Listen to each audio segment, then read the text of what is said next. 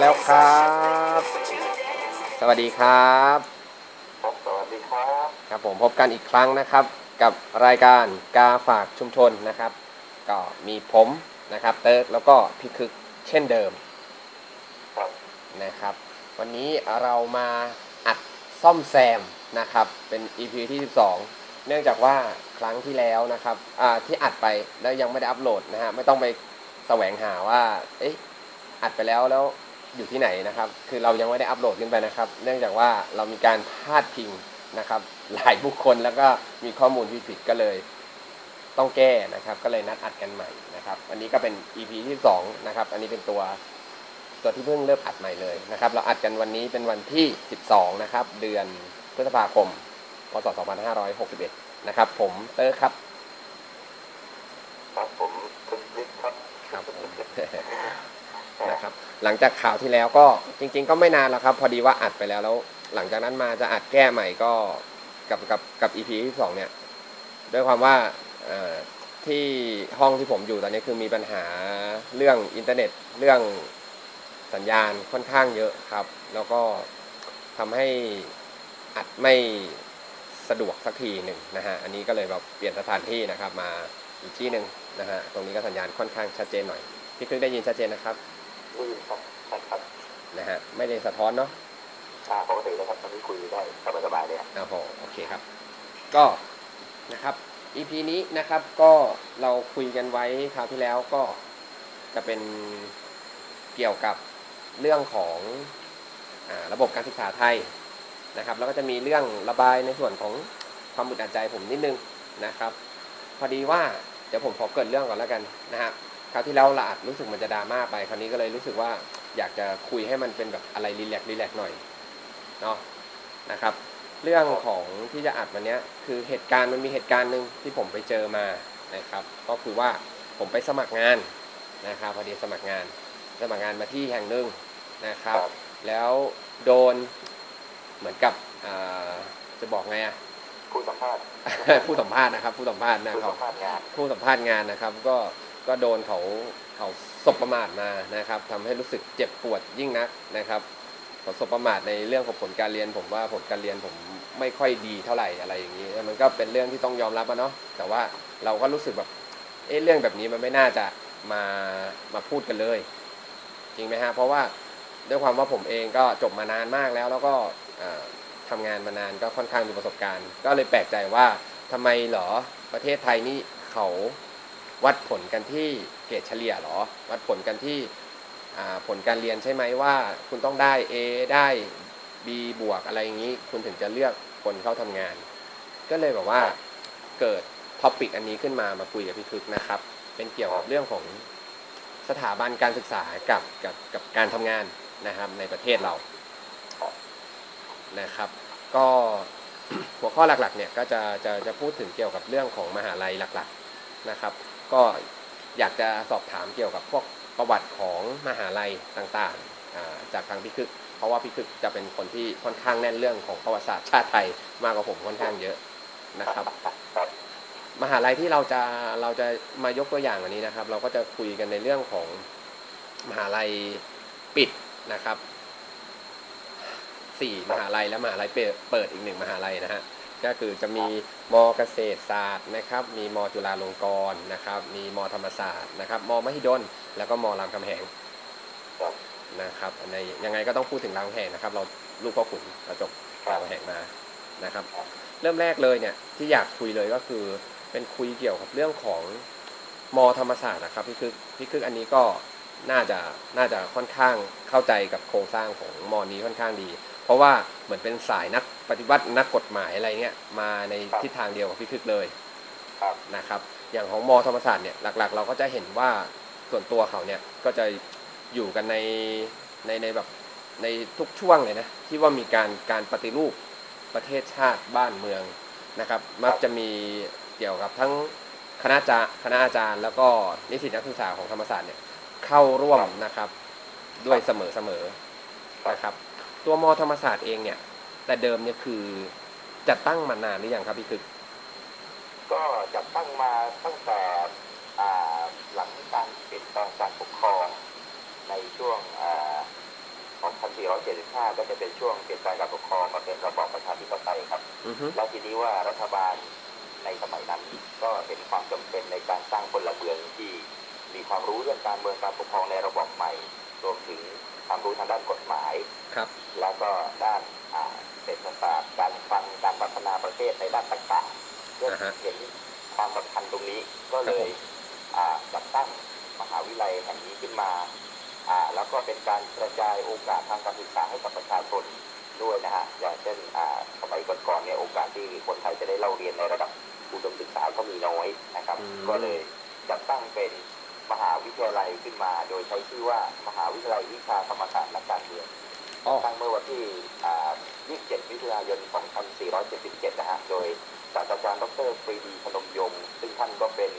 อ่าหนึ่งในคณะรัษฎรตอนช่วงเปลี่ยนแปลงการปกครองด้วย แล้วท่านก็ดำรงตำแหน่งเป็นผู้ประสานการมหาวิทยาลัย ก็คือดำรงตำแหน่งเป็นอธิการบดีท่านแรกของมหาวิทยาลัยธรรมศาสตร์นะฮะอ๋อ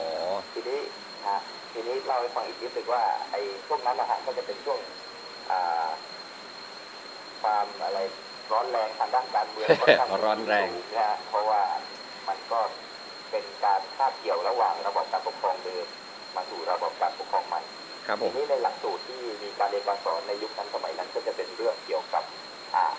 ธรรมศาสตร์บัณฑิตนะคือถ้าเรียนจบแล้วปริญญาตรีจะใช้ชื่อว่าธรรมศาสตร์บัณฑิต ก็คือจะเรียนสามสาขาในปริญญาเดียวเลยก็คือทางด้านกฎหมายอ่า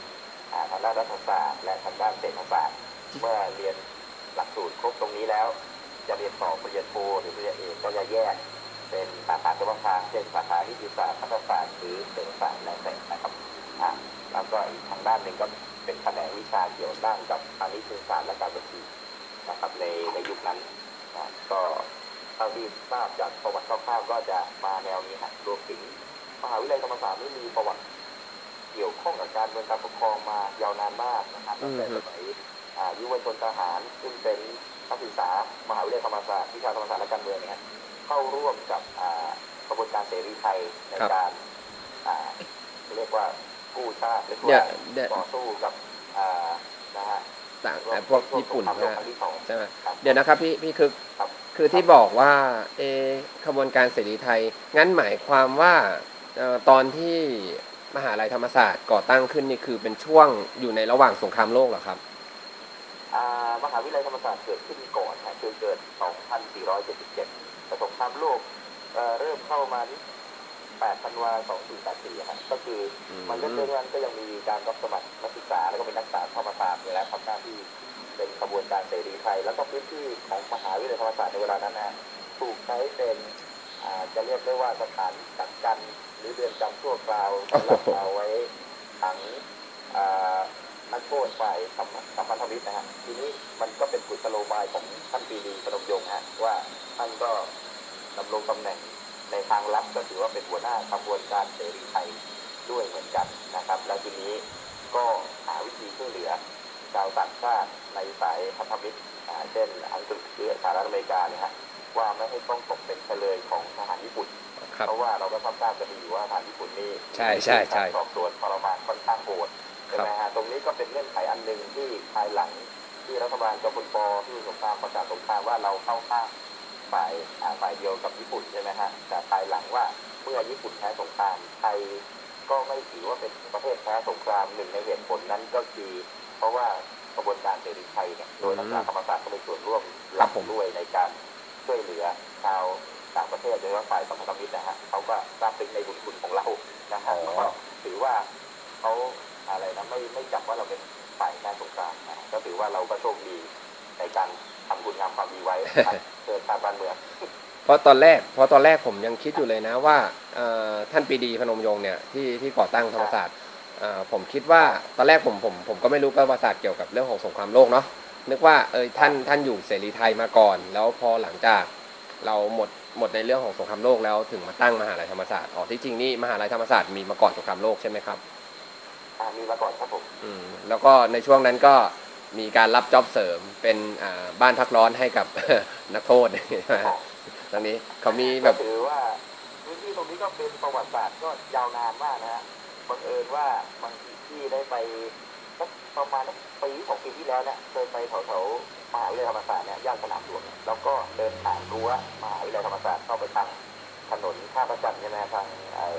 ช่วงอ่าเรียกอะไรนะวัดมหาธาตุที่ว่าราชดำเนินนะใช่ครับใช่ครับก็จะกำกำแพงมหาวิทยาลัยธรรมศาสตร์ก็จะมีการจัดนิทรรศการบนบริเวณกำแพงเลยฮะใช่ไล่มาใช่ตั้งแต่สมัยก่อตั้งมหาวิทยาลัยมาจนถึงยุคปัจจุบันเลยจะเห็นเราก็เดินดูไปเรื่อยๆด้วยความที่เรามีธุระเข้าไปย่านนั้นเนี่ย เราก็แต่ว่าเราไม่ได้รีบด่วนก็เลยเดินเดินดูตามกำแพงก็ทราบประวัติมหาวิทยาลัยธรรมศาสตร์มาตั้งแต่ตอนนั้นนะแบบเขาทราบรายละเอียดอะไรเยอะแยะมากมายมีภาพมีทั้งข้อความมีบทความอะไรให้อ่านทุกยุคทุกสมัยฮะยาวนานมายาวนานมาตลอดหลายๆปีตั้งแต่ตั้งมหาวิทยาลัยธรรมศาสตร์ใช่ครับ แล้วนี่ก็นี่เป็นความรู้ใหม่เลยนะครับ นี่เพิ่งรู้นะว่า เออสมัยก่อนเนี่ย ตอนจบธรรมศาสตร์ยุคแรก ๆ นี่คือเหมือนได้แบบ ได้ปริญญาแบบสามสาขาติดๆเลยนะ สาขาใหญ่ๆทั้งนั้นเลยนะ เศรษฐศาสตร์ รัฐศาสตร์ นิติศาสตร์โอ้โหคือจบมานี่แบบพูดง่ายๆว่า เป็นผู้ว่าได้นะครับเพราะว่ายุคนั้นก็หลายๆท่านนะฮะก็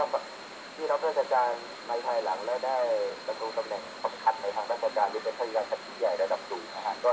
เป็นศิษย์เก่าที่จบมาจากมหาวิทยาลัยวิชาธรรมศาสตร์และการเมืองนะฮะทั้งแวดวงฝ่ายตุลาการทางอายการรวมถึง ทางด้านฝ่ายปกครอง เป็นผู้ว่าราชการจังหวัด บางท่านก็เป็นนักการเมืองฮะไม่ว่าจะนักการเมืองท้องถิ่นหรือระดับชาติเช่นตำแหน่งสมาชิกกองวิจัยรัษฎรหรือตำแหน่งสมาชิกวุฒิสภาหรือเป็นรัฐมนตรีในหลาย ๆ กระทรวงในในช่วงนั้นนะฮะก็จบจากมหาวิทยาลัยวิชาธรรมศาสตร์และการเมืองทั้งนั้นเลยครับอืมครับผมอันนี้รวมถึงคนดังในยุคนี้ได้ไหมครับ อย่างอาจารย์สมศักดิ์เจียมใช่ไหมอ๋อแต่ยุคตอนนั้นก็จะเป็น เปลี่ยนหลักสูตรแล้วฮะก็อ๋คืออตัดชื่อกับคำว่าการเมืองออกอือฮึเนื่องจากว่ารัฐบาลในยุคหลังๆภายหลังการอ่าไอ้คณะปฏิวัติเมื่อหลังปี2490เป็นต้นมานะฮะคณะทหารได้ยึดอำนาจมาแล้วก็ปกครองในระบบอ่าเผด็จการก็ไม่ต้องการให้นักศึกษาไปมีส่วนร่วมหรือยุ่งเกี่ยวกับการเมืองมากนักเขาก็เปลี่ยนชื่อมหาวิทยาลัยมาเป็นมหาวิทยาลัยธรรมศาสตร์อือตัดฮึคำว่าและการเมืองออกอ๋อแล้วก็ ตอนนั้นจะมีกฎหมายอยู่ฉบับหนึ่งเรียกว่าพระราชบัญญัติมหาวิทยาลัยธรรมศาสตร์โอ้โหพศ2495 มีพรบธรรมศาสตร์เลยนะครับ อ่าใช่ครับเขาก็จะพูดเนื้อหาเกี่ยวกับว่าให้เปลี่ยนจากระบบตลาดวิชามาเป็นระบบการสอบคัดเลือกอืมแต่เดิมธรรมศาสตร์ในยุคแรกนี่ฮะไม่ต้องสอบเข้านะครับ เหมือนรามเราเนี่ยเหรอครับ อ่าใช่ครับเป็นระบบตลาดวิชาคือต้องการเปิดโอกาสให้ประชาชนได้มาศึกษาวิชาการเมืองวิชากฎหมาย เนื่องจากว่ามีความจำเป็นในการปกครองระบอบใหม่ต้องสร้างบุคลากรสร้างพลเมืองของรัฐขึ้นมา ที่มีความรู้ความสามารถด้านนี้ฮะใช่ไหมฮะอืมแล้วพอตอนหลังๆก็อาจจะทางทางทหารนี่อาจจะเห็นว่านักศึกษาไปมีบทบาททางการเมืองแล้วเห็นว่ามันไม่เรียบร้อยมันวุ่นวายเขาก็จำกัดสิทธิเสรีภาพทางการเมืองของนักศึกษาลงครับผมแล้วก็ให้นักศึกษาเป็นผู้เรียนอย่างเดียวเมื่อกี้ถามถึงท่านอาจารย์สมศักดิ์ใช่ไหมฮะครับผมจะเป็นผลิตผลในยุคหลังๆแล้วฮะอ๋อจะเรียกว่ายุคกลางของธรรมศาสตร์ก็ได้ฮะครับผม ก็นี่ก็ผมก็ผมก็ไม่ทราบประวัติอะไรท่านมากมายนะฮะนะครับ รู้สึกว่าตอนรู้สึกว่าตอนนี้ท่านจะจะไปอ่าลาพักร้อนอยู่ประเทศฝรั่งเศสหรือยังไงผมก็ไม่แน่ใจนะนะครับเห็นมีน้องๆติดเก่าธรรมศาสตร์บางท่านก็แซวๆว่าท่านไปตั้งวิทยาเขตที่ฝรั่งเศสนะครับอันนี้ก็แซวกันนะอันนี้ไปตั้งวิทยาเขตอยู่ยุ่นะครับเนี่ยครับส่วนใหญ่แล้วเนี่ยเราก็จะเห็นนะครับกับกับในส่วนของถ้าเกิดว่าอ่า คนที่จบมาจากทางในสายทางรัฐศาสตร์หรือนิติศาสตร์หรือหรือเศรษฐศาสตร์อะไรทั้งหลายเนี่ยของธรรมศาสตร์เนี่ยก็ก็จะไปไปในส่วนของทางราชการซะส่วนมากนะฮะก็จะเน้นกันไปทางเป็นเจ้าหน้าที่กรมการปกครองอะไรเงี้ยเนาะจะไม่ค่อยแบบออกไปทางอื่นสักเท่าไหร่ที่เห็นแบบดัง ๆ เลยเนาะก็ก็จะมากันจากที่นี่ทั้งนั้นนะก็ฮะอีกแขนงหนึ่งซึ่งถือว่ามีชื่อเสียงเลยฮะระดับต้นๆของ นอกจากทางด้านการเมืองและกฎหมาย แล้วก็จะเป็นคณะวารสารศาสตร์และสื่อมวลชนอ่าและสื่อสารมวลชนครับผมทางด้านนี้เขาก็จะมีนักข่าวนักหนังสือพิมพ์วิทยุโทรทัศน์ผู้ประกาศข่าวนักข่าวตามสำนักข่าวต่างๆที่มีชื่อเสียงก็อ่าจบจากธรรมศาสตร์นี้ก็เยอะนะครับอืมก็ผมก็เคยดูอ่ารายการไทยทีวีอะเขาก็พูดถึงธรรมศาสตร์อยู่ด้วยในสกุ๊ปข่าวอะไรก็มีเติมเขาจะมีคำขวัญ ของมหาวิทยาลัยธรรมศาสตร์ที่ถือว่าเป็นอมตะนิรันดร์การนะที่บอกว่าอ่าฉันรักธรรมศาสตร์เพราะธรรมศาสตร์สอนให้ฉันรักประชาชนอืมนะฮะอันนี้ก็ถือว่าเป็นประโยชน์ของของเด่นๆเลยของมหาวิทยาลัยแห่งนี้ครับครับเพราะฉะนั้นเรื่องเกี่ยวกับการเมืองการปกครองการเรียกร้องสิทธิเสรีภาพไม่ว่าจะเหตุการณ์14ตุลา2516มาถึง6ตุลา2519รวมถึงเหตุการณ์พฤษภา2535หรือเหตุการณ์ชุมนุมทางการเมืองอะไรอื่นๆนะฮะนักศึกษาธรรมศาสตร์อ่า ไม่ว่าจะคณาจารย์หรือนักศึกษานี่ก็จะมีส่วนร่วมตลอดในการให้แนวคิดเสนอความคิดเห็นอะไรแบบนี้ซึ่งแน่นอนหลากหลาย มีความแตกต่างอยู่บ้างตามระบอบประชาธิปไตยอย่างเซิร์ฟก็น่าจะเคยได้ยินที่เรื่องอากลุ่มวิสิราชใช่ไหมครับครับผมเป็นกลุ่มเป็นกลุ่มอาจารย์อะไรอย่างเงี้ยก็มันก็มีทุกยุคทุกสมัยเสนอแนวคิดในการปฏิรูปประเทศด้านต่างๆอย่างเงี้ยก็ก็จะจะเกี่ยวข้องทางด้านนี้เป็นส่วนมาก พอมาระยะหลังๆ ก็เริ่มมีทางด้านสายวิทยาศาสตร์บ้างนะอือฮึก็จะมาตั้งวิทยาเขตอ่าไม่ใช่ว่าใครเรียกอะไรแค่เรียกอ่าที่หลักสูตรนักศึกษานะครับอ่าครับผมนักศึกษาอ่าก็มีเนื้อที่มากมายเนื้อที่ดินบริเวณกว้างขวางใช่ครับก็จะมีคณะทางด้านการแพทย์ใช่ไหมฮะโรงพยาบาลธรรมศาสตร์เฉลิมพระเกียรติอ่าก็เป็นโรงพยาบาลที่ในครับที่ตรงรังสิตเนี่ยที่ตรงรังสิตเนี่ยผมแบบว่าจริง ๆ นะ ที่ที่เขามาทำศูนย์ตรงรังสิตเนี่ยครับตอนแรกๆเนี่ยมองผ่านๆนี่ก็นึกว่าเหมือนโรงงานทั้งอย่างนะครับอ๋อโล่งๆใหญ่มากมีสนามกีฬาใหญ่มากนะครับแล้วคือดูแล้วเหมือนแบบว่าเอ้ยน่าจะแบบเป็นมหาลัยแบบเชิงเกษตรจะดีกว่าแล้วแบบเพราะว่าคือน้องสาวผมเองก็ก็ก็จบที่นี่นะครับ แล้วก็จบคณะที่พี่พี่คือพูดไปเหมือนกันนะครับ คือคณะวารสารศาสตร์อ๋อครับ นะครับน้องสาวผมจบคณะวารสารศาสตร์ เพียงแต่ว่าตอนนี้น้องสาวผมไม่ได้เป็นนักข่าวนะครับ น้องสาวผมอ๋อทำงานโรงงานกระดาษนะครับ อยู่เป็น marketing ของ Double A นะครับอ่าก็ก็ไม่ได้เข้าสายอะไรเขาเลยนะครับ ผมก็ไม่เข้าใจเหมือนกันนะครับ เคยจะขอแบบลักขโมยความรู้เกี่ยวกับเรื่องสื่อสิ่งพิมพ์ การวางรูปแบบของนิตยสารก็ไม่ได้มีโอกาสถามไถ่อะไรเขามากนะครับ ก็ตัวใครตัวมันเนาะอย่างเพราะว่าผมเองผมก็ ผมก็เรียนในในในสาขาเป็นทางทางสื่อมวลชนเหมือนกัน ก็เรียนพูดง่าย ๆ ว่าเรียนในหลักสูตรเหมือนกันนะครับของผมไปเรียนในทาง แต่ว่าของผมเนี่ยจะเป็นเกี่ยวกับพวกอ่าในการพูดในเรื่องของการสื่อสารนะครับผมผมเป็นสื่อสารมวลชนมากกว่าครับนะครับ ในส่วนของมหาลัยธรรมศาสตร์ก็ก็จะมีแบบเรื่องราวในเกี่ยวพันกับตรงนี้ไปค่อนข้างเยอะนะครับ มหาลัยถัดมาเนี่ยจะไม่พูดถึงถ้าพูดถึงธรรมศาสตร์ไม่พูดถึงมหาลัยนี้ก็คงไม่ได้นะครับ มหาลัยนี้ถือว่าเป็นคู่ที่ดีเบตกันมาตลอดนะครับดีเบตกันมาอย่างช้านานนะครับ มหาลัยนี้นะครับจนกระทั่งถึงขนาดว่ามีฟุตบอลประเพณีนะครับอ่าพี่คือเคยไปดูไหมผมไม่เคยไปดูสักทีนะฟุตบอลของเขาเนี่ยคือไม่เคยไปดูที่สนามสุพัชราสายที่ของทีมเขาเตะกันนะฮะแต่ว่าก็ดูในทางถ่ายทอดสดทางอืมโทรทัศน์อ่าได้ดูในทีวีบ้างนะครับก็เขาก็จะมีสถิติกันนะฮะว่า ตัดกันแพ้ตัดกันชนะใช่ครับ ทีนี้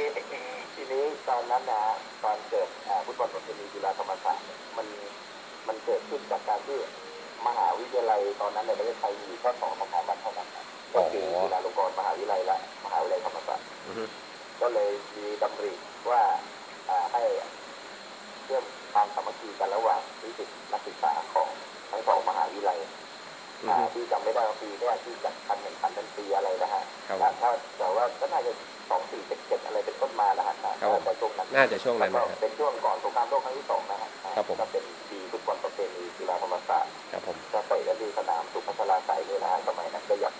ยังไม่ได้เป็นอัศจรรย์ถาวรแข็งแรงแบบนี้นะฮะดูจากในภาพถ่ายเก่าๆก็ยังเป็นอัศจรรย์เป็นไม้อะฮะครับผธรมรมดาแล้วก็เตะฟุตบอลลูกหนังอะยุคยุคนั้นก็ ก็เป็นประวัติยาวนาน ของทั้งสองมหาวิทยาลัยใช่ครับ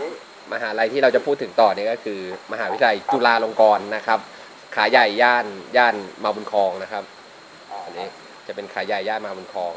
เออแต่มีความแปลกนะ ผมก็เพิ่งรู้ไม่นานนะครับครับเราจะครับเราอ่าคนส่วนใหญ่นะครับ เราจะเรียกกันว่าอ่านักศึกษา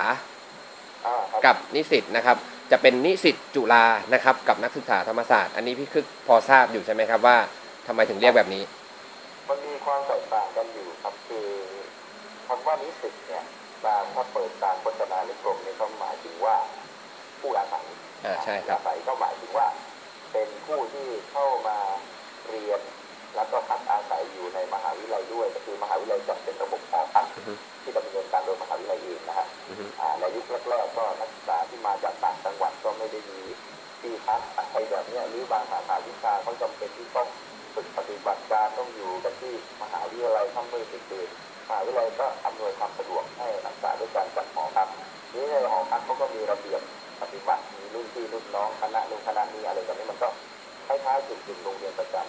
มมันก็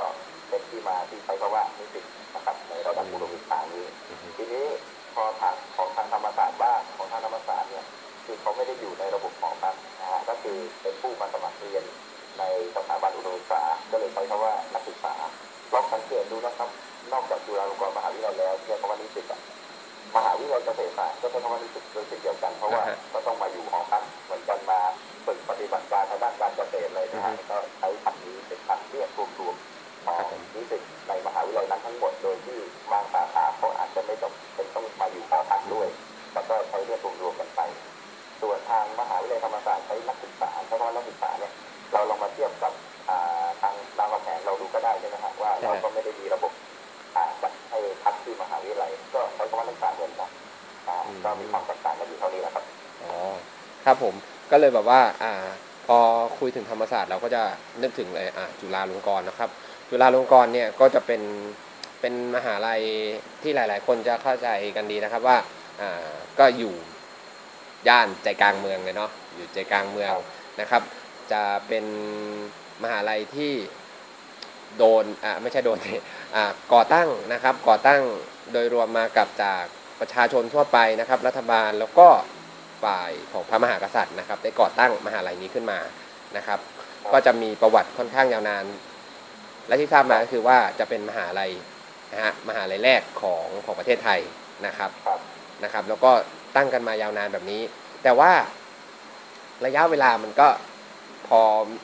มาอยู่นานๆเข้า มันก็จะมีสิ่งบางอย่างตามขึ้นมานะครับ ก็จะมีอ่าเป็นเป็น ห้างนะครับเริ่มมาก่อน จากตอนแรกๆเนี่ยก็จะจะจะไม่ค่อยมีอะไรก็จะมีห้างมานะครับ มีเป็นห้างมาบุญครองนะครับ เป็นอะไรนะสยามสแควร์เนาะแล้วก็มีโรงเรียนโรงเรียนที่ว่าโรงเรียนที่เด็ก ๆนะครับ ส่วนใหญ่ใฝ่ฝันเลยก็คือโรงเรียนเตรียมอุดมนะครับ ถือว่าเป็นโรงเรียนระดับมัธยมนี่ที่แบบว่าเป็นที่ใฝ่ฝันของพ่อแม่ที่อยากจะส่งบุตรหลานนะครับ ได้เข้ามา เอาหัวนะครับมาให้อาจารย์ที่นี่ผ่ากะโหลกแล้วเอาความรู้ใส่เข้าไปเพื่อต่อไปนะครับ เหมือนกับครับพูดง่ายๆเหมือนกับว่าเป็นคือตามชื่อเลยครับโรงเรียนเตรียมเหมือนคล้ายๆของเตรียมทหารเลยครับว่าจบจากเตรียมอุดมนะครับ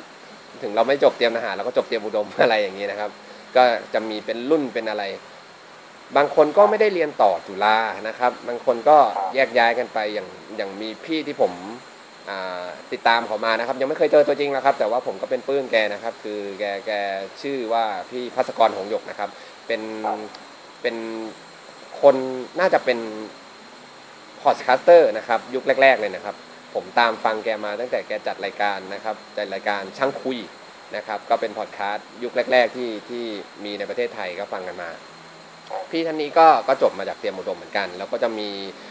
อีกหลาย ๆ ท่านนะครับที่ที่จบจากเตรียมอุดมก็มาอยู่ในรายการของแกที่ทำเป็นรายการวิทยุเหมือนกับกับของเรานะครับรายการช่างคุยเนี่ยก็จะมีอย่างที่ดัง ๆ ก็จะเป็นพี่หมอรัตน์นะครับพี่หมอรัตน์สุภาพนะครับคนนี้ก็ค่อนข้างดังนะครับ จบจากโรงเรียนโรงเรียนเตรียมอุดมไปเหมือนกันนะครับ แล้วก็แยกย้ายกันไปอย่างของพี่พี่พัฒกรเนี่ยก็ไปเรียนเกี่ยวกับสื่อสารหรือแล้วก็โทรคมนาคมนะน่าจะน่าจะใช่นะเรียนที่เจ้าคุณทหารนะครับ เทคโนโลยีเจ้าคุณทหารพระจอมเกล้าราชกระบัง นะครับ ส่วนของพี่หมอรัตน์เนี่ยพี่หมอรัตน์เนี่ยรู้สึกว่าจะเรียนจุฬานะครับ แล้วก็ไปต่อเป็นทันตแพทย์นะครับ แล้วก็ไปต่อไปต่อโทที่ต่างประเทศนะครับ ก็จะมีความรู้ค่อนข้างแน่นปึกมากเลยนะครับ ถือว่าเป็นเป็นไอดอลในเรื่องของการทำพอดแคสต์ของผมคนหนึ่งเลยนะครับ ก็ยังตามฟังแกอยู่นะครับ แต่ว่าหลาย ๆ คนเนี่ยส่วนใหญ่แล้ว จะบอกไงเดีย จบมาได้ดีทุกคนน่ะ จบจากเตรียมมาส่วนใหญ่แล้วได้ดีกับทุกคนเลยคือเห็นเห็นแล้วก็ก็รู้สึกแบบว่าเหมือนมันก็คล้ายๆกับของเตรียมเตรียมทหารนะฮะจบมาจากที่ที่นี่เหมือนกันเคยอยู่ด้วยกันมาหกปี ออกมาไปทำงานที่ไหนก็ชักชวนเพื่อนกันมา จบจากที่นี่เข้ามหาลัยดัง ๆ เกือบทั้งนั้นนะครับ ก็ไปเข้ากันนู่นนั่นนี่มากนะครับ อย่างในส่วนของอย่างถ้าเกิดว่าเราพูดถึงจุฬาเนี่ย คือมันเหมือนกับ เด็กเตรียมส่วนใหญ่เนาะก็จะพุ่งเข้ามาที่นี่เป็นอันดับแรกก็แต่เดิมที่รู้สึกจุฬาลงกรณ์มหาวิทยาลัยเนี่ยเขาก็มี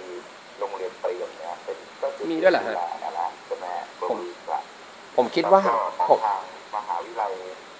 วิชาธรรมศาสตร์และการเมืองตอนนั้นก็มีโรงเรียนเตรียมเหมือนกันเขาเรียกว่าเตรียมมหาวิทยาลัยวิชาธรรมศาสตร์และการเมืองเราเรียกว่าเตรียมมทปเหรอฮะจะเปิดถึงแปดรุ่นแล้วก็หลังๆก็เลิกไปก็คือมีความ จำเป็นที่ต้องเรียนปรับพื้นฐานของช่วงมัธยมปลายเพื่อจะเตรียมพร้อมเข้าสู่ระดับอุดมศึกษานะฮะอืมก็ก็เลยแต่ว่าทางเตรียมเตรียมจุฬานี่ก็คือเขาอยู่เช้านานมาถึงปัจจุบันก็คือว่าโรงเรียนเป็นโรงเรียนศึกษาอ่าแต่ทางธรรมศาสตร์ก็คือครับมีแค่แปดรุ่นในสมัยนั้นแล้วก็ยกเลิกไปครับอืมก็คือว่าเนี่ยก็คือว่าเหมือนเป็นเป็นเป็นเหตุผลของการสร้างโรงเรียนเตรียมใช่ไหมอย่างเตรียมอุดมเนี่ยก็คือเหมือนเป็นโรงเรียนเตรียมของจุฬาใช่ไหมฮะ ครับใช่ครับนะครับ อย่างที่คือก็คือพวกพวกที่เรียนเรียนเตรียมอุดมมาก็เตรียมจะเข้าจุฬาเหมือนปรับพื้นฐานเข้าจุฬาอย่างพี่ครึ่งลิ้นเนี่ยอย่างที่ทราบมาคือเรียนเตรียมอ่าโรงเรียนสาธิตนะครับ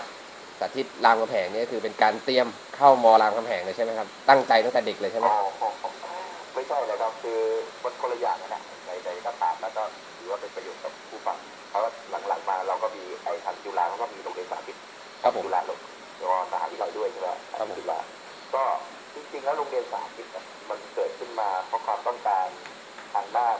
การทดลองการเรียนการสอนของหลักสูตรคณะครุศาสตร์หรือศึกษาศาสตร์ตามมหาวิทยาลัยต่างๆนะครับอ๋อจำเป็นต้องมีโรงเรียนสาธิตมันจะคนละอย่างกับโรงเรียนเตรียมอุดมหรือเตรียมเพื่อจะเข้า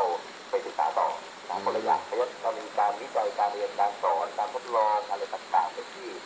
ฝึกสอนของนิสิตหรือนักศึกษาฝึกสอนอ่าใน ด้านคณิตศาสตร์หรือศึกษาศาสตร์เนี่ยก็จะมีโรงเรียนสาธิต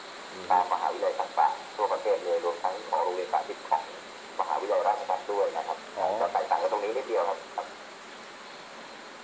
อืมอันนี้ก็เพิ่งเพิ่งรู้เหมือนกันนะแค่เนี่ยถือว่าเป็นความรู้ใหม่เลยสรุปก็คือว่าสาธิตรามไม่ใช่เตรียมรามคำแหงง่ายๆโอเคครับโรงเรียนสาธิตเนี่ยคือเป็นการเตรียมความพร้อมสำหรับอ่าคณะอ่าเหมือนเหมือนเป็นเป็น ยังไงเป็นเป็นเหมือนการวิจัยการทดลองวิจัยให้กับให้กับอ่าคณะศึกษาศาสตร์ของมหาลัยนั้นใช่ไหมฮะประมาณนั้นใช่ครับอืมโอเคครับงั้นเดี๋ยวเรามาคุยกันในเรื่องของมจุฬากันต่อดีกว่านะครับมอ่ามหาลัยจุฬาเนี่ยเราก็เราก็จะเห็นกันค่อนข้างที่จะจะเด่นชัดนะครับ อย่างดัง ๆ ก็จะเป็นอย่างของคณะอักษรศาสตร์นะครับ เกี่ยวกับเรื่องของภาษาเกี่ยวกับเรื่องของอาในส่วนของอักษรเนี่ย มันมันต่างจากมันเป็นวิชาเกี่ยวกับเรื่องของภาษาศาสตร์โดยตรงเลยไหมครับพี่อืมมันเป็นแบบว่าเรียน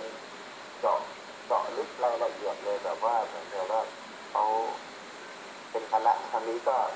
ถ้าจะเทียบก็น่าจะหมายถึงของมหาวิทยาลัยที่มีชื่อเสียงระดับโลกอย่างเช่นมหาวิทยาลัยออกฟอร์ดนะครับผมใช่ไหมก็มีคณะอักษรศาสตร์เหมือนกันด้วยอะไรแบบเนี้ยมันก็เรียนกันได้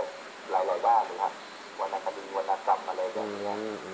มมีอา จารย์หลายท่านที่ไปติดเต่าคณะอักษรศาสตร์แล้วก็มาเป็นอาจารย์ตามมหาวิทยาลัยต่างๆทั่วประเทศรวมทั้งคณะมนุษยศาสตร์ของรามเองก็มีอาจารย์ที่ติดเต่าจากอักษรศาสตร์เยอะนะฮะแล้วก็ทางอักษรศาสตร์นี่ก็จะมีราชบัณฑิตทางนี้รวมถึงนักเรียนทุนเล่าเรียนหลวงเนี่ยหรือว่าเขาส่งเสริมกันมาตั้งแต่สมัยนั้นนั่นแหละฮะการก่อตั้งมหาวิทยาลัย เพราะว่าในหลวงรัชกาลที่หกเองท่านก็ จบการศึกษาทางด้าน อักษรศาสตร์จากอืมมหาวิทยาลัยในประเทศอังกฤษด้วยใช่ไหมฮะออกฟอร์ดนะอ่าก็เลยแบบว่ามีคณะนี้ขึ้นมาให้ดูอ่า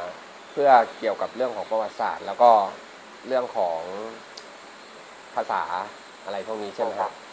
ใช่ครับแล้วก็มอ่ามหาลัยผมขอจะเรียกมมจุฬาเรียกเรียกสั้นๆแล้วกันนะมจุฬาเนี่ยมจุฬาเนี่ยก็เป็นมที่เหมือนเบินเผินว่าจะไม่ใหญ่นะแต่จริงๆก็ใหญ่เหมือนกันนะ คือพื้นที่ในในย่านนั้นนี่ เขานี่ถือว่าเป็นโอนเนอร์นะครับ เป็นเจ้าของเกือบทั้งหมดเลยนะใช่ไหมฮะอ่าใช่ก็จะมีแบบทำให้มีหลาย ๆ อย่างนะครับ มีทั้งจะบอกไงเดียอ่ามีห้างส่วนตัวอ๋อมีห้างส่วนตัว มีอะไรอีกล่ะ มีอ่าศูนย์การค้าอ่าศูนย์การค้านะครับ มีศูนย์การค้า มี นั่นนู่นนี่ ผมเห็นแล้วแบบว่าเฮ้ยมอลามนี่น่าจะมีบ้างนะมอลามนี่น่าจะมีกับเขาบ้างนะอย่างของแต่ว่าก็ผมก็เห็นก็มีอยู่แค่แค่ของเขาที่เดียวเนาะที่ว่าจะมีประมาณนี้ ไม่เหมือนที่อื่นก็จะยังไม่มีนะครับ เกี่ยวกับยังทั้งหอพักก็ดูแบบเก๋ไก๋สไลเดอร์ ดูไฮโซโก้หรูมากนะครับ อยู่ในช่วงย่านสามย่านอยู่ในแบบย่านที่ที่แบบ ครบครันนะครับพูดง่ายๆครบครันนะทั้งของกินนะฮะที่เที่ยวนะครับ แหล่งความรู้ทีนี้ไอ้สถานที่ตรงเนี้ยที่เมื่อกี้ได้บอกว่าอ่าเป็นที่เป็นแหล่งสำคัญ เรียกว่าทำเลดีหรือทำเลทองทางเศรษฐกิจด้วยนะฮะทีนี้ว่าตอนในยุคสมัยก่อตั้งมหาวิทยาลัยครั้งแรกอะพื้นที่บริเวณนี้ก็แน่นอนละยังไม่ได้เป็นชุมชนที่หนาแน่นขนาดนี้ แล้วก็ก็เป็น เป็นที่ดินส่วนพระองค์แล้วก็พระราชทานให้จุฬาลงกรณ์มหาวิทยาลัยใช้ในการก่อตั้งมหาวิทยาลัยจัดก่อสร้างอาคารสถานที่อ๋ออ๋อเกี่ยวกับการเรียนการสอนอะไรทั้งหลายแหล่นะรวใช่มถึงที่ดินทั้งที่อ่าทั้งบริเวณกว้างทั้งหมดนะก็รวมไปถึงของห้างสรรพสินค้าอะไรพวกนี้ก็คือเกิดในระยะหลังแต่ก็เกิดจากการทำสัญญาเช่ากับทางสำนักบริหารทรัพย์สินของจุฬาลงกรณ์มหาวิทยาลัยนะอืมอ่าเพื่อจะหารายได้เข้ามาใช้จ่าย ในกิจการของมหาวิทยาลัยนะและให้เอกชนเช่าก็เป็นประโยชน์ในด้านการค้าการลงทุนด้วย ในระยะหลังๆ มานี้เราก็จะเห็นว่าความเจริญทางด้านเศรษฐกิจ มีทั้งแหล่งการศึกษาแหล่งการบันเทิงรวมอยู่ตรงนี้หมดเลยใช่ครับนะฮะคือแบบวันวันสต็อปสวิตเลยนะคือนะฮะเรียนเสร็จเหนื่อยๆเครียดออกมาปุ๊บเดินห้างเลย เดินห้างเสร็จดูหนังต่อดูหนังเสร็จปุ๊บหิวข้าวไปสามย่าน โอ้โห ครบจบเลย มีหอพักนอนอีกอ่า ถือว่าเป็นแบบฟูลคอร์ดเลยอะคือต่างกับของรามอยู่หน่อยหนึงก็ที่ว่ารามไม่ได้เป็นเจ้าของที่ดินเองนะอ๋อ ก็คือว่าเราจะเห็นว่าแหล่งหน้ารามเนี่ยหลังๆก็จะมีตลาดใช่ไหมฮะมีศูนย์การค้าครับผมมีโรงภาพยนตร์อ่าเราเรามีเหมือนกันฮะเพียงแต่ว่าเป็นเอกชนเขาจัดทำกันเองนะก็คือเมื่อเกิดมหาวิทยาลัยขึ้นทางผู้ประกอบการเอกชนก็เปิดหอการศึกษา นะฮะเปิดหอการศึกษาเดี๋ยวผู้ประกอบการทางด้านห้างสรรพสินค้าก็มาเปิดห้างอย่างเช่นเซ็นทรัลโกมาซึ่งปัจจุบันก็เป็นวิธีโกมาใช่ไหมฮะรวมไปถึงห้างแต่เดิมเอาหน้ารางมีเวลโคโคที่อะไรตอนนี้ก็เป็นโรงหนังเมเจอร์ฮอลลีวูดไปครับอะไรแบบเนี้ยนะก็อะเดี๋ยวไปพูดถึงรามค่อยพูดอีกทีครับที่มาจุฬาก่อนเดี๋ยวจุฬาก่อนเนาะก็คณะส่วนใหญ่อ่าคณะที่ดัง ๆ ก็อย่างที่บอกครับก็จะเป็นอักษรศาสตร์เนาะจบมาจากตรงนี้ส่วนใหญ่ก็จะเป็นนักวิชาการ ในเชิงพวกวรรณคดีอย่างนี้แหละครับพี่ใช่ครับแล้วก็ส่วนหนึ่งฮะแล้วก็ก็เป็นหลักหลักใหญ่อะส่วนมากเป็นอาจารย์เป็นนักค้นคว้าวิจัยอืมเป็นราชบัณฑิตต้องหลักก็หลายท่านอยู่เหมือนกันนะครับอืมแล้วก็มันจะมีภาควิชาศิลปะการแสดงด้วยใช่ไหมฮะอืมของครับผมเกิดขึ้นในคณะอักษรศาสตร์จะมีชื่อเสียงแล้วก็ต้องศิษย์เก่า ที่มีชื่อเสียงหรือว่าเป็นพระบรมวงศานุวงศ์อย่างเช่นสมเด็จพระเทพรัตนราชสุดาสยามบรมราชกุมารีท่านก็เป็นนิสิตเก่าคณะอักษรศาสตร์จุฬาลงกรณ์มหาวิทยาลัยด้วยใช่ไหมครับใช่ครับแล้ว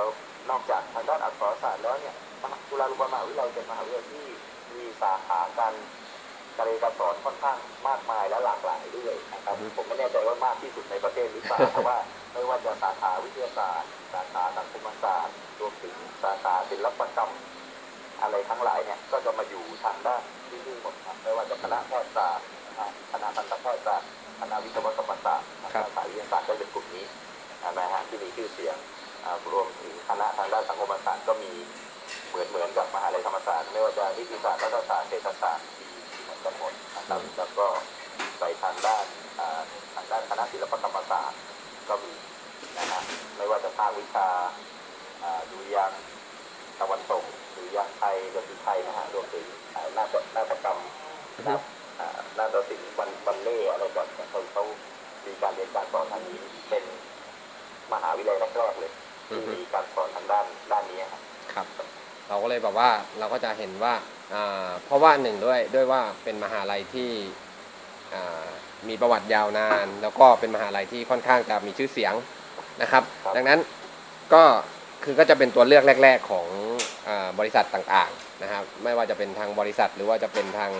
หน่วยงานราชการนะครับ ก็จะมองจากมอนี้มาเป็นเบอร์แรกๆนะครับ ก็จะมองจากเบอร์นี้เป็นเบอร์แรก ๆนะครับ ส่วนส่วนตัวผมเองก็ก็จะมีเพื่อนนะครับ มีเพื่อนอยู่สองสามคนเหมือนกันนะครับที่ที่เรียนจุฬานะครับ แต่ว่าก็ไม่แน่ใจเขาเขานับผมเป็นเพื่อนหรือเปล่านะอะไรอย่างเงี้ยนะครับส่วนใหญ่ก็ก็ก็จะมีก็สนิทกันบ้างนะครับ แต่ว่าก็ อย่างว่านะครับเราเราเราเรียนมเปิดเนอะเราไม่ได้เรียนมปิด ก็จะแตกต่างกันนิดนึงเวลาจบออกมานะครับ พอพูดถึงมหาลัยจุฬาแล้วนะครับ ที่เป็นเกี่ยวกับของทางทางเชื้อราชวงศ์แล้วเนี่ยก็ไม่แคล้วนะครับ เราก็จะพูดถึงอีกมหนึ่งนะครับ เป็นมที่มีชื่อเกี่ยวกับทางเชื้อพระวงศ์เหมือนกันนะครับนั่นก็คือมมหาวิทยาลัยมหิดล นะฮะมหิดลดนดนดนดนนะครับ วันนี้นะครับตั้งชื่อตามถ้าจำไม่ผิดน่าจะใช่แหละนะฮะตามอ่าในหลวงรัชกาลที่8เนาะตามประมาณนี้ ไม่ใช่นะครับก็ไม่ใช่เหรอฮะถือว่าใกล้เคียงกันนะเอาเหรอคืออย่างนี้ยคือถ้าอ่าในหลวงรัชกาลที่เก้าเนี่ยท่านพระราชทานชื่อมหาวิทยาลัยมหิดลให้แก่อ่ามหาวิทยาลัยแพทยศาสตร์ที่แต่เดิมชื่อมหาวิทยาลัยแพทยศาสตร์ใช่ไหมฮะอ๋อแล้วก็วันที่อ่าช่วง ปี2512ท่านพระราชทานชื่อว่ามหาวิทยาลัยมหิดลอือฮึโดยมาจากชื่ออ่าพระนามของสมเด็จเจ้าฟ้ามหิดลาธิเบศรอดุลยเดชที่กรมพระบรมราชชนกก็คือพระราชบิดาอ๋อเหรอครับซึ่งเป็นอ๋อเนี่ยมันใช่เนี่ยเออเออใช่ดิเพราะโอ้ยผมผมผมผิดผมผิดอย่าอย่าอย่าว่าผมนะผมผมลืมไปเออใช่ในหลวงรอแปดเราอันนั้นถ้ามหิดลเนาะการก็คือพระเป็นสกุลของอ่าพระมหากษัตริย์ไทยเอ่อรัชกาลที่แปดรัชกาลที่เก้าจนถึงรัชกาลปัจจุบันรัชกาลที่สิบนะ ครับครับผมท่านมาจากอ่าราชสกุลมหิดลครับหผมมายถึงว่าอ่าถ้าถามชื่อนามสกุลนะถ้าเปรียบเทียบเป็นภาษาอ่าชาวบ้านนะฮะก็คือท่านนามสกุลมหิดลถ้าเราพูดกันง่ายๆอย่างนั้นอ๋นะอครับครับผมราชสกุลมหิดลก็ก็ทั้งสามพระองค์ฮะรัชกาลที่แปดรัชกาลที่เก้าแล้วก็ในหลวงรัชกาลที่สิบด้วยครับใช่ครับมอนี้ก็จะมอนี้ก็จะค่อนข้างอยู่แบบค่อนข้างไกลนิดนึงนะพี่นะจะค่อนข้างอยู่แบบออกไปนอกเมือง ไม่ถือว่าเป็นกรุงเทพเนาะเป็นนครปฐมเนาะมีส่วนทั้งที่อยู่ในเมืองและนอกเมืองครับเอ๊ะในเมืองอยู่ตรงไหนครับที่อยู่ในกรุงเทพอ่าอยู่ตรงนี้ครับ คือเดี๋ยวขอเล่าประวัติคร่าวๆนิดนึงนะครับผมจะเรียกมาครับว่าอยู่กรุงเทพเป็นตรงไหนคือแต่เดิมเนี้ยอ่าในปี2432เนี่ยก็จะมีจุดเริ่มต้นจากโรงพยาบาลศิริราชซึ่งครับผมตั้งในสมัยรัชกาลที่ห้านะครับครับ แล้วก็ในนั้นก็จะมีโรงเรียนฝึกหัดแพทย์ ซึ่งสร้างแพทย์แผนปัจจุบันซึ่งถือว่าเป็นวิทยาการสมัยใหม่ในการรักษาโรคในยุคนั้นนะฮะอือฮึใช้ชื่อว่าโรงเรียนแพทยากรครับแล้วต่อมา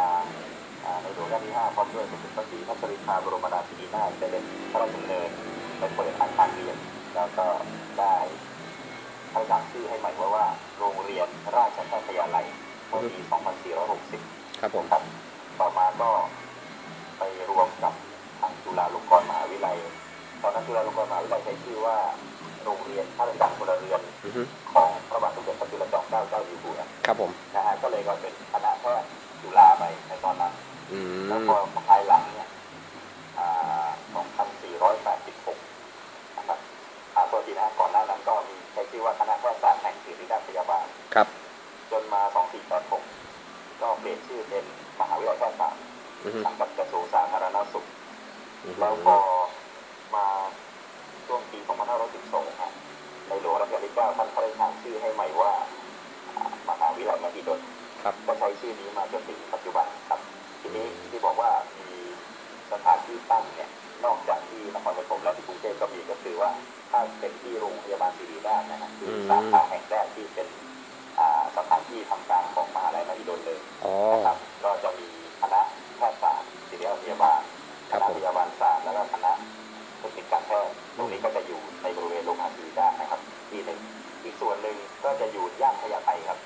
กส่วนหนึ่งก็จะอยู่ย่านพญาไทครับย่านพญาไทก็อ๋อนึกออกคแล้วณะนึกออกแล้ววิทยาศาสตร์ใช่ไหมฮะครับผมนึกออกแล้วนึกออกแล้วรามาธิบดีพวกนี้ที่เขาถนนพระรามหกนะฮะครับผมอีกอีกส่วนหนึ่งก็อย่างเช่นคณะสาธารณสุขศาสตร์คณะเวชศาสตร์เขตร้อยคณะทันตแพทยศาสตร์ที่อยู่บริเวณถนนด้านวิถีครับผมแล้วก็คณะเภสัชศาสตร์ก็อยู่ถนนศรีอยุธยาซึ่งทั้งหมดเนี่ยเขาเรียกว่าย่านพญาไทฮะครับนะฮะอีกส่วนหนึ่งก็จะเป็นของด้านสายขาอื่นที่ไม่ใช่วิทยาศาสตร์โดยตรงนะฮะแต่ด้าน วิทยาลัยการจัดการ ก็จะอยู่ในแขวงสามเสนในเขตพญาไทอือนะฮึฮะทีนี้ที่เลยได้พูดเมื่อสักครู่ก็จะเป็นช่วงอะที่เขาไปอยู่ที่สารยานครปฐมอ่าตรงนั้นก็จะมีวิทยาลัยดุริยางคศิลป์ครับผมมหาลัยมหิดลเนี่ยอืซึ่งมมหาวิทยาลัยมหิดลเนี่ยปัจจุบันเนี่ยมีการเรียนการสอนหลากหลายด้านมากทั้งด้านวิทยาศาสตร์สุขภาพ ใช่ครับ แล้วก็วิทยาศาสตร์เทคโนโลยีและ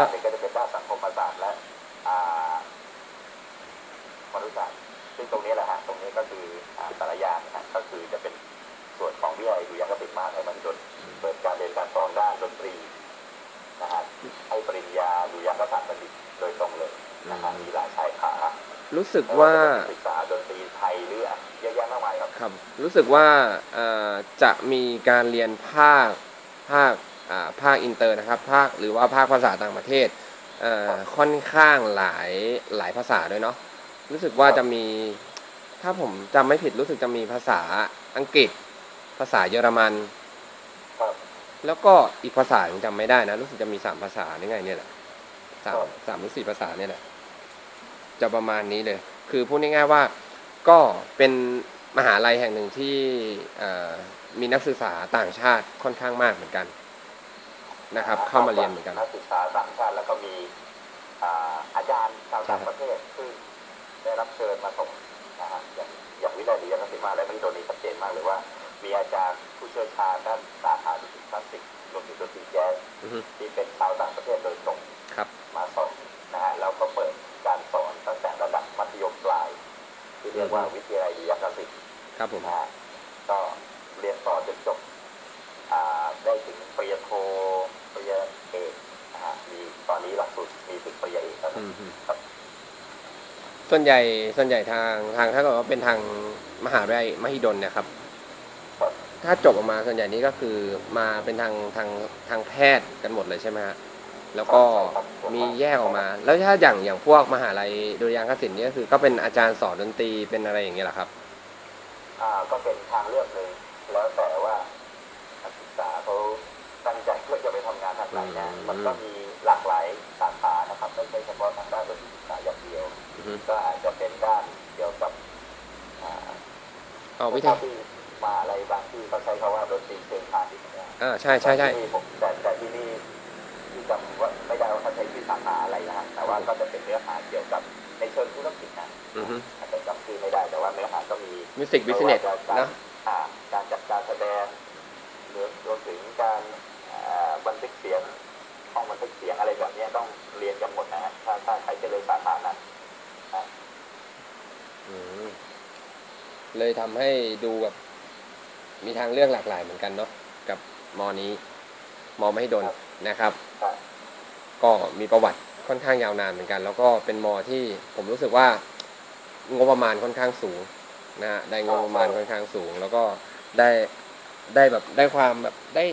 จะบอกไงเดี๋ยวครับ มีความพร้อมมากๆนะถ้าถ้าเทียบกับหลาย ๆ มอเนาะ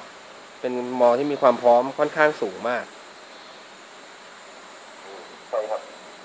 โดยเฉพาะอุปกรณ์การเรียน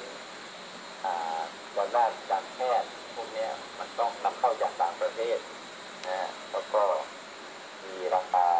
ค่อนข้างแพงค่าใช้จ่ายก็สูงเพราะฉะนั้น การผลิตแพทย์หนึ่งหนึ่งคนนะฮะใช้งบประมาณก็เป็นหลักหลายล้านอยู่นะครับ ต่อต่อคนเพราะฉะนั้นแพทย์หลาย ๆ ท่านก็จึงเลือกการรับราชการเพื่อใช้ทุนในการค่าเราเรียนตรงนี้เพราะค่าเทอมนี่แพงมากครับในด้านการผลิตแพทย์หนึ่งคนนะครับครับผม เราก็โหพูดไอเรื่องของมหาลัยแล้ว เรามาพูดตอนนี้ก็มาพูดถึงมหาลัยแห่งที่สี่นะครับมหาลัยนี้อ่า จะไม่พูดถึงก็ไม่ได้นะครับ ก็เป็นอีกหนึ่งหนึ่งอีกหนึ่งที่นะครับที่ที่ผมเองก็สนใจนะครับกับกับในส่วนของตัวมหาลัยเนี่ยโดยตรง อย่างแรกที่สะดุดตาเลยครับ พื้นที่ที่มหาศาลนะครับเป็นมอที่เป็นมหาลัยที่อ่ามอที่แบบใหญ่มากๆมอหนึ่งนะครับของประเทศเลยเนาะเฉพาะแค่ในส่วนของวิทยาเขตบางเขตเนี่ยถึงขนาดว่าต้องมีรถรับส่ง นะฮะอ่าคือจะไปแต่ละที่แต่ละที่นี่คือแบบไกลมาก นักศึกษาที่พักอยู่ข้างในนี่ถ้าเกิดว่าปั่นจักรยานไม่เป็นนะครับ แน่นอนครับต้องเดินในตาเหลือกเหมือนกันนะครับ ถ้าเกิดว่าไม่มีรถรับส่งให้อ่ามอกว้างมากจริงๆนะครับ คือเดินวันหนึ่งนี่คือแบบ ยังไม่รู้เลยจะเดินหมดหรือเปล่านะครับ ขนาดแค่ว่างานเกษตรแฟร์ที่เขาจัดกันแค่แบบพื้นที่ไม่กว้างมากเท่าไหร่นะผมยังอ่า ผมเคยไปแป๊บเดียวเองนะ แล้วก็รู้สึกแบบว่า เดินไม่หมดอะรู้แล้วคนเยอะมากอึดอัดกลับดีกว่า ผมไม่ค่อยชอบแบบ ที่แบบคนมันเยอะๆมากๆ ขนาดว่าวันที่ว่าเป็นงานเกษตรแฟร์เนี่ย คนยังเยอะขนาดนี้เลย เขาบอกว่าตอนช่วงรับปริญญาเนี่ยนะ จะบอกให้ว่า เนี่ย ที่สุดของแจ้แล้วคือแบบคือแบบลูกหายเด็กหลงกันประจำนะครับ ที่มอนี้นะครับ เพราะว่าพื้นที่มันเยอะแล้วบางทีแบบถ้าหลุดมือกันไปเนี่ยจากผู้ปกครองเนี่ย เจอคลื่นมนุษย์รับรองดันกัน เจอกันอีกทีก็นู่นนะครับ คณะสัตวแพทย์ตรงนู้นบ้างนะครับ ไม่งั้นก็ออกไปนู่นนะครับ วิภาวดีอย่างเงี้ยแทบไม่ต้องห่วงเลย เด็กหลงนี่แบบเรื่องใหญ่มากเลยนะหลงในมอเกษตรเนี่ยเด็กหลงกับหลงเด็กนี่เหมือนกันไหมครับ ไม่เหมือนครับไม่เหมือนครับอันนี้ไม่เหมือนครับโอเคเด็กนี้พูดเรื่องใช่ครับผมขอเรื่องแรกเรื่อง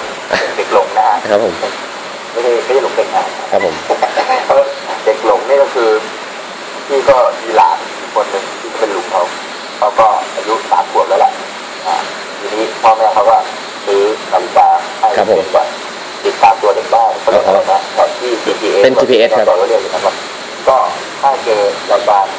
เด็กหลงอ่าผู้ปกครองสามารถ ตามเด็กได้นะอืมแต่ก็เป็นเทคโนโลยีใหม่นะนะเพราะว่าเดี๋ยวนี้ปัญหาเรื่องเด็กหายก็ก็เป็นปัญหาหนึ่งนะนะครับโดยเฉก็พาะในก็ค่อนข้างดีครับมเกษมเกษตรเนี่ยก็ส่วนใหญ่แล้วนะครับ ก็จะเรียนกันเราก็คิดว่าเอ๊ะเรียนเกษตรเรียนอะไรกันบ้างนะครับ อย่างที่ผมรู้รู้จักมาก็อย่างหลักๆเนาะก็เป็นพวกทางสายประมงเนาะวรรณศาสตร์พฤกษศาสตร์นะครับ ในมเกษตร เราก็จะแบบ เจอกันเป็นเจ้าหน้าที่นะครับที่ดูแลทรัพยากรธรรมชาติของประเทศเรานะครับ พวกนี้มีมีแบบเขาเรียกต้องเรียกอะไร มีอ่าต้องเรียกอะไร มีบุญคุณอันใหญ่หลวงให้กับพวกเรานะครับ เพราะว่าอ่อคนที่จบจากมอนี้แล้วแล้วมาทำงานในในไม่ว่าจะเป็นกรมป่าไม้นะครับ เป็นกรมประมง หรือว่าเป็นกรมทรัพยากรทางทะเลทางธรณีเนี่ยครับ คือถือว่าเขาเป็นบุคคลที่เสียสละตนนะครับ มาดูแลสมบัติของชาตินะครับ ให้เรายังมีอยู่ทุกวันนี้ ยิ่งตอนเนี้ยผมมาอยู่นะครับ อยู่เชียงใหม่เนี่ยนะครับ อยู่ในพื้นที่ที่เป็นป่าเขานะครับ แล้วไปเห็นแบบเขาหัวโล้นนะครับ ไปเห็นแบบพื้นที่โดนลุกล้ำโดนแบบว่าที่ดินเสียอะไรเงี้ยถ้าไม่ได้คนกลุ่มนี้นะครับ คนจากมอเนี้ยรับรองแย่แน่นะครับ คือหลาย ๆ คนนะครับ ชาวบ้านชาวช่องเนาะเราก็ไม่รู้จะแบบ เขาไม่มีความรู้หรอกครับในเรื่องของการพัฒนาดินก็คือ รู้แค่ว่าต้องปลูกต้องอะไรให้ได้เร็วให้แบบให้ได้มีเงินมาให้เร็วๆอะไรเงี้ยครับ ก็ไปปลูกข้าวโพดทำลายหน้าดิน ปลูกต้นยูคาลิปตัสทำลายแร่ธาตุในดินครับเพราะพวกนี้ค่อนข้างจะแบบค่อนข้างจะจะแบบทำลายแร่ธาตุในในดินมาก เพราะว่าเป็นต้นไม้ที่ดูดซับธาตุอาหารในดินค่อนข้างสูงมาก เพราะมันโตเร็วมาก นะครับ พื้นดินเสียหมดนะครับ เราก็จะได้นักธรณีวิทยไม่ใช่นักธรณีวิทยานะครับ เราก็จะได้จากพวกที่จบมาจากที่นี่ครับมาพัฒนาหน้าดินนะครับทำต่างๆให้ จบมาส่วนใหญ่ก็เราก็จะเห็นกันว่า พวกนี้ก็จะไปอยู่กันนะครับกรมป่าไม้เนาะกรมป่าไม้นะฮะกรมเกษตรและสหกรณ์นะกระทรวงเกษตรและสหกรณ์กรมอ่าอะไรนะอ่าก็ก็มีตอนนี้หลักๆก็ มีสองกระทรวงใหญ่ๆอะที่ครับผมรับคนที่จบทางด้านอ่าที่เป็นนิสิตมหาอะไรเกษตรแต่โดยตรงเนี่ยฮะในสาขาเฉพาะทางฮะก็คือกระทรวงเกษตรและสหกรณ์ครับผมกับอีกกระทรวงหนึ่งก็คือกระทรวงทรัพยากรธรรมชาติและสิ่งแวดล้อมอืมใช่ไหมฮะอย่างกระทรวงเกษตรเนี่ยก็เป็นกระทรวงเก่าแก่ที่มีมานานนะฮะครับผมก็ก็จะมีกรมต่างๆที่ ต้องใช้นักวิชาการทางด้านเกษตรเข้าไปเช่นกรมวิชาการเกษตรครับกรมการข้าวกรมหม่อนไหวหรือว่าอืมอ่ากรมประมงและกรมป่าไม้ด้วยครับผมนะครับในขณะที่กระทรวงทรัพยากรธรรมชาติและสิ่งแวดล้อมเนี่ยก็จะทำหน้าที่ที่ทักษ์อนุรักษ์ทรัพยากรธรรมชาติและสิ่งแวดล้อมที่มีอยู่นะครับเช่นกรมอุทยานแห่งชาติสัตว์ป่าและพันธุ์พืชอ่าใช่แล้วกรมทรัพยากรทางทะเลและชายฝั่งอะไรแบบเนี้ยก็จะเป็นงานที่ ดูแลรักษาสมบัติธรรมชาติไว้ให้ลูกหลานนะครับอือฮึทีนี้พอพอพูดถึงมหาเลยก็เลยนิดนึงใน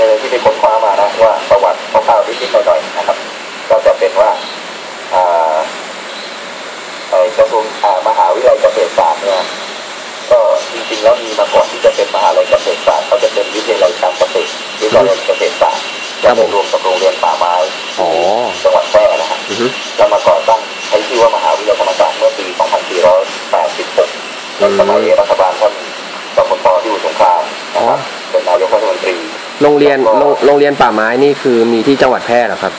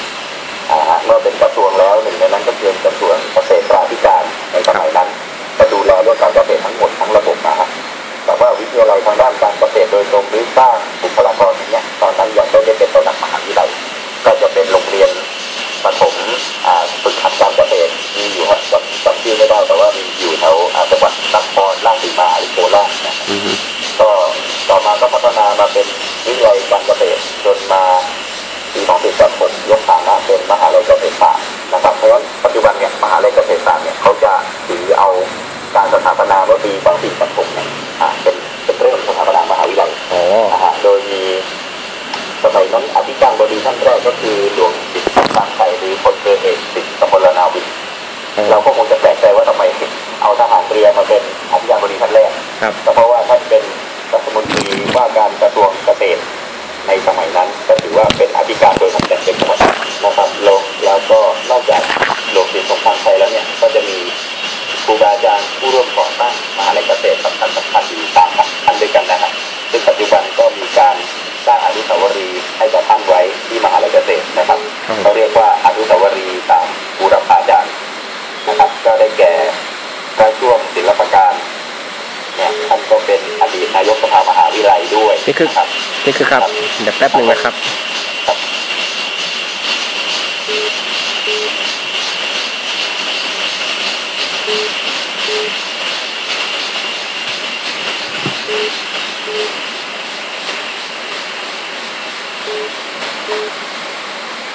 อะโอเคครับ ครับอ่าพูดถึงอนุสาวรีย์สามบุรพาจารย์นะที่ นิสิตเกษตรน่าจะรู้จักกันดีก็ขออนุญาตเผยแพร่ให้กับอ่าผู้ที่ไม่ได้เรียนที่นี่ได้ทราบด้วยนะครับ ก็จะมีอ่าพระช่วงศิลปการเนี่ยท่านก็เป็นอดีตนายกสภามหาวิทยาลัยอืมแล้วก็อีกท่านหนึ่งคือหลวงวาจกกสิกิจ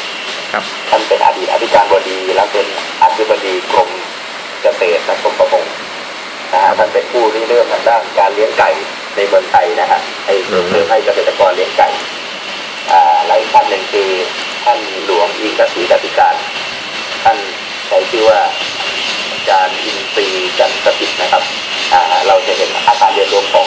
มหาลัยเกษตรก็เป็นชื่อท่านนามสกุลท่านนะครับครับผมเป็นอดีตอธิการบดีเป็นอดีตนายกสภามหาวิทยาลัยแล้วก็เคยเป็นรัฐมนตรีว่าการกระทรวงเกษตรและสหกรณ์ด้วยนะครับตรงนี้ก็